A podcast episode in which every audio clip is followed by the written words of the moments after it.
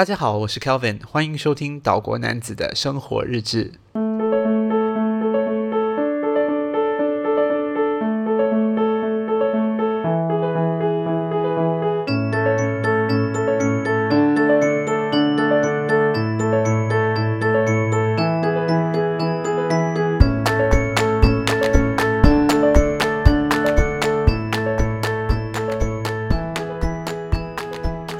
知不觉呢，我们这个节目已经陪伴了大家好一阵子了。从二月份开始呢，大概陪伴了大家有四个多月的时间了。然后呢，现在已经是六月份了嘛。啊，其实呢，原本呢，这个节目呢是打算要有一个夏天休季的这个动作，就是呃，我们休息两个月的时间，然后呢，在八月份呢，呃，再和大家见面。然后呢，可能有很多新的题材、新的啊、内容、新的访谈。但是呢，我留意到了，就是最近呢，在亚洲的很多国家呢，呃，其实那个冠病疫情的情况呢，还是没有趋稳的，呃，也没有好转的哦。所以呢，很多人呢都会被迫待在家里，可能办公、生活之类的，呃，外出的部分呢就减少了许多。那我就决定了呢，原本该在夏天休季的这个期间呢，啊、呃，录制一些访谈，可能录制一些跟大家分享的一些心得、一些内容、一些心情写照之类的，希望呢可以陪伴大家度过这个宅在家里抗疫的这个日子哦。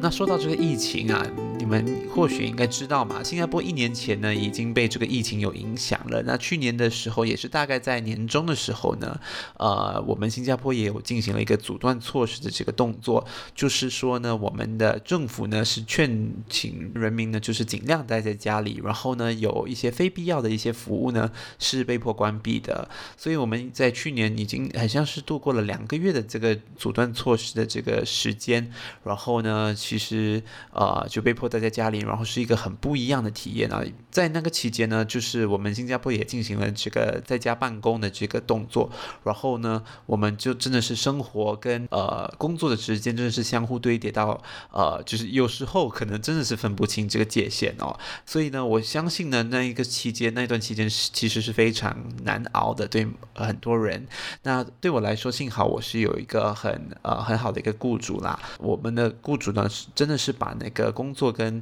休闲的时间真是划清的，划得蛮清楚的，而且蛮尊重这个私人的时间的。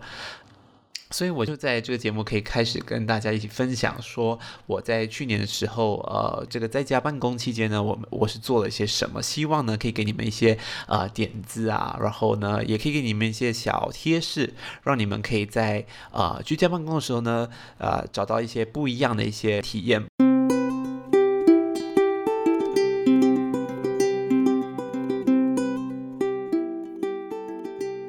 家办公的好处就是呢，你有多出来的时间，然后呢，可以让你更专注在你一直很想要追逐的一些呃兴趣，更深入的了解你的兴趣到底是需要怎样的一些技能，然后你可能自己去学习这些技能。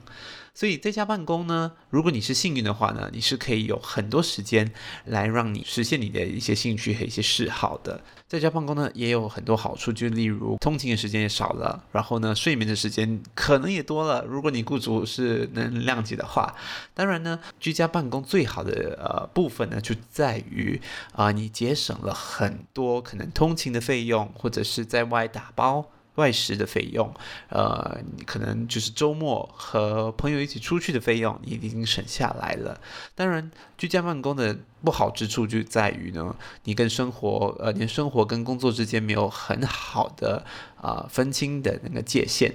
我觉得居家办公给我偶尔也会给我一个压力，就是你可能会呃很在意说老板。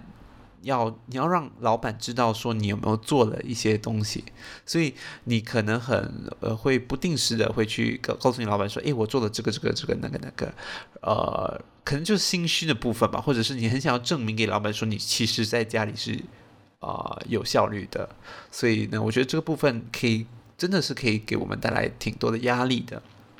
当然，居家办公的不好之处也在于呢，你有些日子，有一些时候呢，可能你是完全没有效率的，可能你是那天你可能真的是很疲惫，然后你可能就是瘫在床上，然后或者是呃，可能你呃把你的笔记型电脑呢再搬到床上工作，然后可能就整个就换去网购啊，或者是看换去看 YouTube 之类的，所以这个也真的就是在居家办公的一个挑战之一。当然呢，在家里的时间多了，你跟你的家人的相处时间也多了，一定会有摩擦。我觉得这个也是我自己个人呃有亲身体验到的。当然，我觉得呃每当这种摩擦发生的时候呢，我们必须要做的就是谅解了，因为我们每个人呢都是很像被一个气压锅，然后呢压在一个地方，被闷在一个地方很久了，所以难免会有一些摩擦的。我觉得。最重要就是呢，你懂得要怎样冷静，然后怎样处理自己的情绪，然后有一些适当的隔离，才可以避免更多的摩擦发生。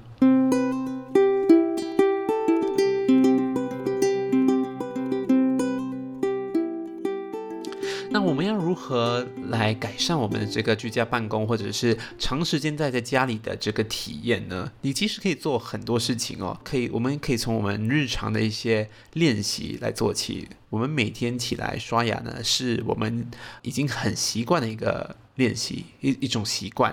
呃，一种仪式感嘛，对不对？我们一起来就一定要刷牙，然后把自己整理得干干净净的时候呢，我们才可以开始一个新的一天。所以我觉得，我们如果居家办公呢，很容易的，就是就觉得很周而复始，很容易的掉入这个我们会觉得乏闷的这个步调。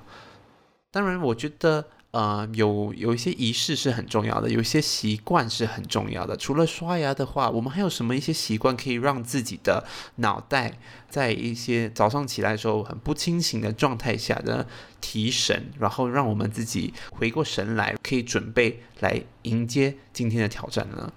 所以，我们人类是很喜欢有习惯的。有些动物也是。如果你发觉狗的话呢，它们呃，如果你们有养狗的话，有些狗就是在每天的一定的时候呢，它们是会想要做一样的东西的。然后呢，我也看到这句话，就是说，你早上起来所做的第一件事呢，会决定你整天的生活节奏。我觉得早上起来的第一件事情呢，是非常重要的。除了刷牙的话呢，我其实基本上呢，会开始去泡咖啡，因为我也在练习拉花。呃，我会做这些让我有兴趣的东西，让我提过神来。然后呢，除了可能把我们的啊、被子啊、折好，把我们的床弄好，然后把我们桌子整理一番。之外呢，我可以，我可能也会扫一扫地，或者是抹一抹地之类的，让我的整个头脑清醒过来，让我准备今天可能在工作上会所遇到的那些挑战。我发觉呢，因为我最近就是我在居家办公这这些日子以来，我就是我都有做呃咖啡拉花嘛，所以我觉得咖啡拉花是一个我自己的喜好之一。然后呢，我可以在每天早上起来呢，就很迫不及待去做这一个动作，做这个我所喜欢的一个动作呢，呃，真的是可以让我对这这一天感到很很兴奋无比的。所以呢，真的。你早上起床做的第一件事情呢，真的会决定你整天的生活节奏的。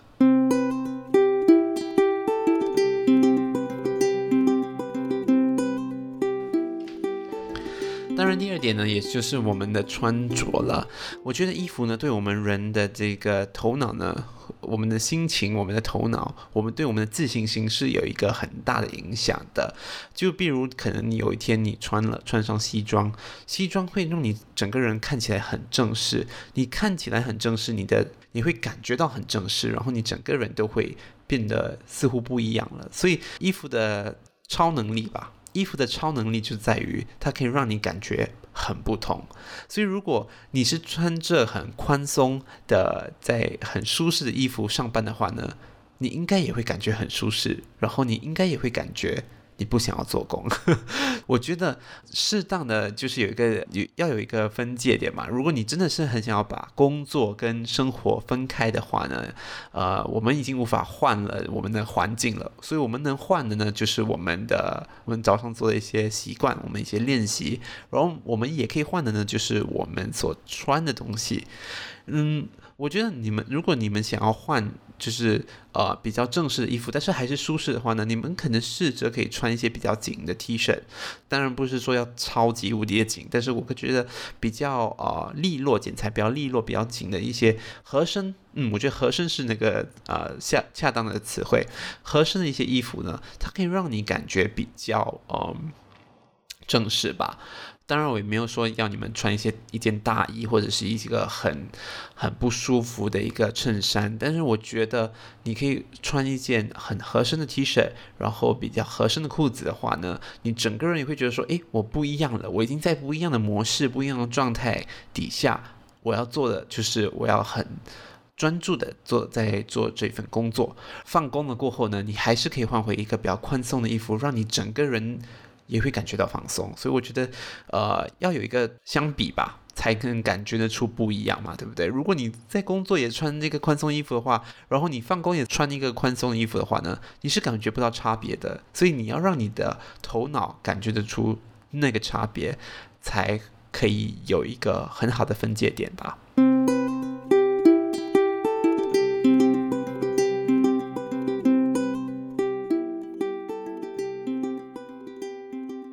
我觉得我有点迟才发觉到这一点哦，就是你在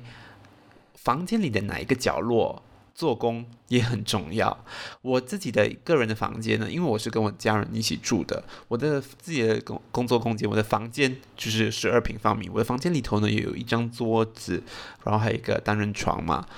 我觉得你要选一个很适当的角落来工作，可以让你真的是感觉不一样的。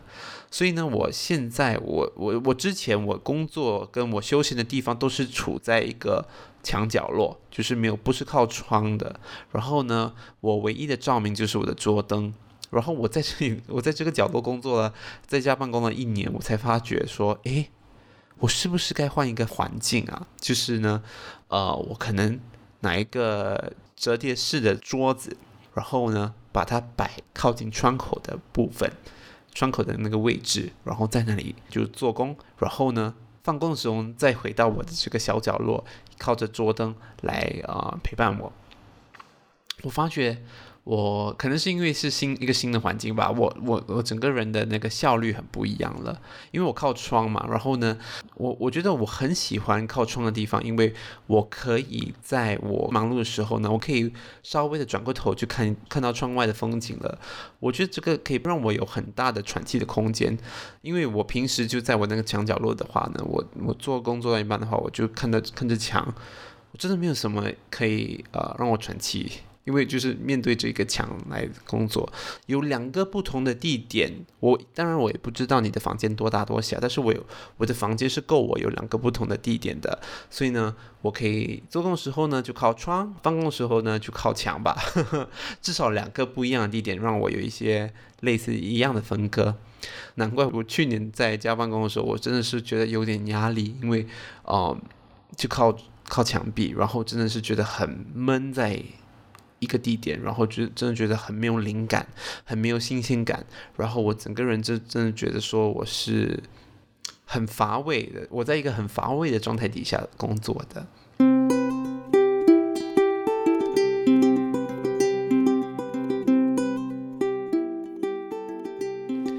居家办公呢，也是一个很好的机会。来让你减肥的，很多人就觉得说，哎呀，居家办公，然后呢，健身房也关闭了。因为平时我们都有，我我跟我朋友都有去健身的，因为都三十多岁的人了，还不健身的话是会变胖的哦。我很多人就会担忧说，哎，怎么办？哦，没有健身房，在家里做运动的话，是不是比较没有那个没有那个啊、效率？会比较不想要做运动。居家办公呢，如果要减肥的话呢，我们可以从饮食方面。下手，因为你在家里工作了嘛，你在家里有主导权了嘛，你可以决定你想要吃什么。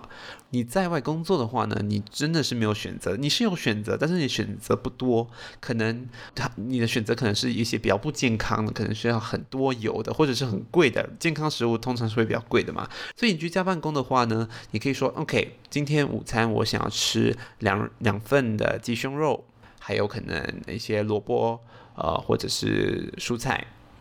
这样的话呢，你可以更好的知道说你每天所摄取的营养、摄取的卡路里，你可以去计算一下你到底吃了多少。因为我比较是一个，我拜一到拜五，我觉得说哦，我在工作模式，我不需要吃很好吃的东西，所以呢，我是很 OK，就是午餐晚餐都是吃一样的，呃，吃一样的分量。呃，我其实呢，在阻断措施过后，在居家办公过后呢，我是发觉我其实是瘦下来的，当然是加上有适当的运动啦。我其实觉得真的很神奇，因为我只是呃午餐晚餐我都吃一样东西，然后早餐我是不吃的，所以我是等到可能一点我就吃午餐。居家办公真是一个很好的机会，可以让你选择。你想要吃什么，而且可以是很健康的，呃，你可以选择就是油放的比较少，或者是调味料很像盐放的比较少，啊、呃，酱汁用的比较少，很清楚的知道你可以拿掉什么，或者是加点什么。如果你是觉得说你想要多一点蛋白质的话，你可以加一些鸡蛋之类的。说到减肥也。一定少不了运动嘛？呃，我觉得呢，运动呢是一个很关于规律的一个东西，就是你真的是要很有很有规律，然后呃，说运动就是运动，你不可以懒散，你不可以说哦，呃。我今天不打算做，当然你可能有一两天可以是这样子的，那个没办法，因为有时候真的是很很懒惰。但是我觉得说五天之内，拜一到拜五呢，你可能四天或三天可以来腾出来一小时到两小时的时间呢来做运动的。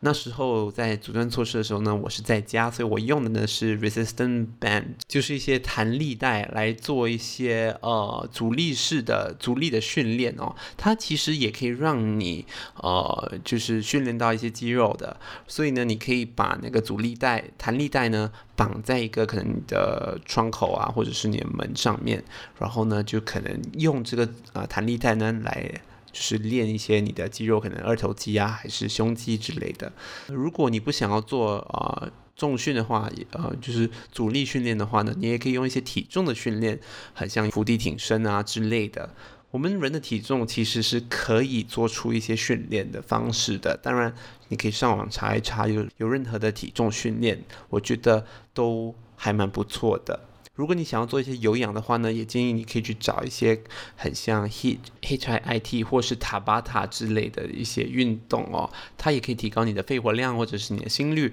让你呢燃烧一些脂肪。呃，我之前呢有呃健身房有开的时候呢，我是去呃做 Body Combat 的，就是这个拳击的运这些呃运动啊，在老师的指导下呢，就跟着一些音乐啊和和一些舞步来做出一些拳击的动作的。当然，你可以上网找一找 Body Combat。也有在上网的一些教学的一些影片，你可以跟着一起在家里做 body combat。当然，我要建议的是呢，你在做 body combat 的时候，或者是在做任何呃在家里做任何运动的时候呢，是希望你可以穿上啊、鞋子跟袜子的，因为呢屋子里的地板是硬的嘛，对吗？然后可能健身房的地板或者是外头的地板，可能有一些是有呃。比较软的，所以呢，你你对你的那个膝盖的一个负荷不会那么大。当然，你在家里的话呢，你就需要穿上鞋子跟袜子了，它也可以保护你的脚踝。最重要的是呢，也可以买一个垫，那个瑜伽垫啊，来让你无论做任何运动，你都可以啊。保护你的可能脊椎或者是你的膝盖，我觉得这个是随着年龄的增长呢是非常需要的，因为你也不想在家里做运动的时候呢啊、受到伤，然后呢你可能又要去看医生了，那就更麻烦了。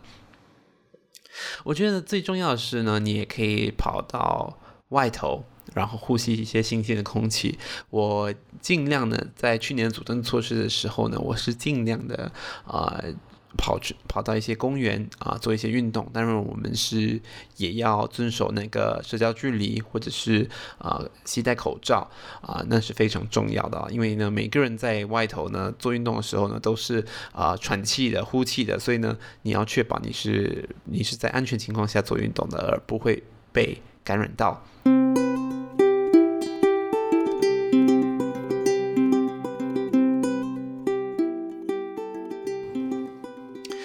到最后几个部分了，我觉得照顾好了自己，我们也要试着想一想，呃要如何的去社交了，因为我们在家里办公，在家里长时间的在待在家里呢，少了很多跟朋友之间的互动。我们人类就是要跟跟人家有个互动，跟人家沟通的嘛。如何在待在家里的时候呢，跟朋友互动是非常重要的。当然，我们有一个很厉害的一个武器，叫做互联网。啊、互联网呢，可以跟我们把我们跟朋友之间连连线起来啊。我去年在阻断措施的时候呢，我会在每个周五的晚上呢，跟朋友一个 social night，所以我们基本上可能就会嗯买了杯酒啊，或者是一些零食啊，可能就跟朋友试训，然后呢，我们可以做一些。跟玩一些游戏，当然现在也有 Clubhouse 啦，所以呢，如果你想要跟朋友聊天的话，也是一个很容易的事情。我们是用 Google Meet、Google Hangouts 来跟朋友一起视讯的，然后呢，我们会玩一些游戏，可能呃 Who's the Murderer，或者是玩一些画画的游戏，然后让对方猜。之后我们也可能会聊聊聊聊到一两凌晨一两点的，然后我们周六就就就大睡一番了。当然我们也有玩呃动物森友会，就是在 Nintendo Switch。任天堂那个游戏机玩动物森友会，也跟朋友一起聚一聚。然后更好笑的是呢，我跟我的同事也玩起了动物森友会，所以我们真的是工作跟生活之间没有切割，因为我们啊放工过后呢，也跟同事一起玩动物森友会，所以很糟糕，但是真的很难忘的一个体验哦。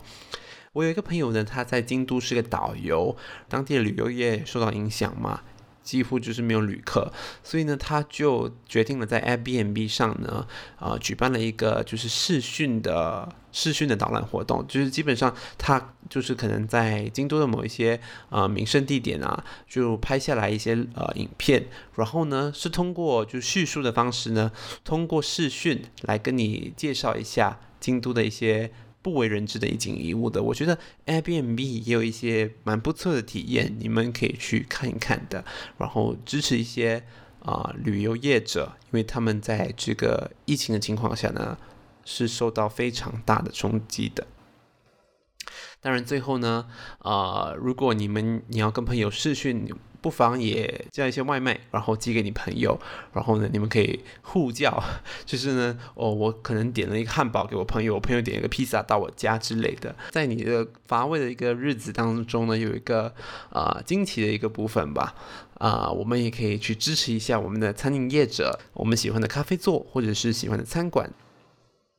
当然，我想要说的是呢，不是每个人都可以像我一样那么幸运的。有些人呢，可能他们的居家办公的环境不是很理想，或者是呃，他们可能也受到了很多不同的压力。也希望呢，大家可以在这个时候呢，呃，多多关心你身边的呃朋友、家人或者是同事吧。我觉得心理健康是非常重要的。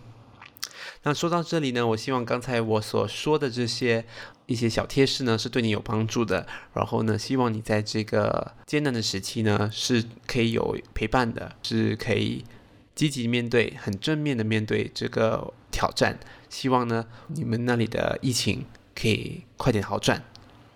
那接下来几个星期的节目呢，我也会邀请我一些朋友，他们可能有些可能是做妈妈了。有些可能是身在国外的，啊、我们来听听一下他们在这个疫情的呃情况下呢是如何啊、度过他们的日常的，呃，也希望呢你可以找到一些共鸣点，坚强的度过这一次的疫情。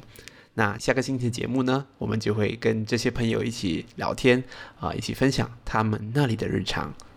感谢你收听这一集的节目。那如果你想要支持这个节目的话呢，请上 Apple Podcast 留言跟我分享你的反馈或者一些意见哦，让我可以有更好的在这个节目上做出改进。那其实我做这个节目的时候呢，我真的是很想要呃认识更多在华人社群里头志同道合的朋友。我很希望你们可以上呃这个节目的 IG 账号，也就是 Hello 点 Islander。在 Instagram 上面呢，就可以找到，然后呢，希望可以跟你一起互动，多认识你那里的一些呃文化，多认识一些你所读到、你所听到、你所看到的一些东西。我真的是很期待和听众一起沟通的，所以希望可以在 Instagram 上面看到你。那就这样喽，下一集的节目再见了，拜拜。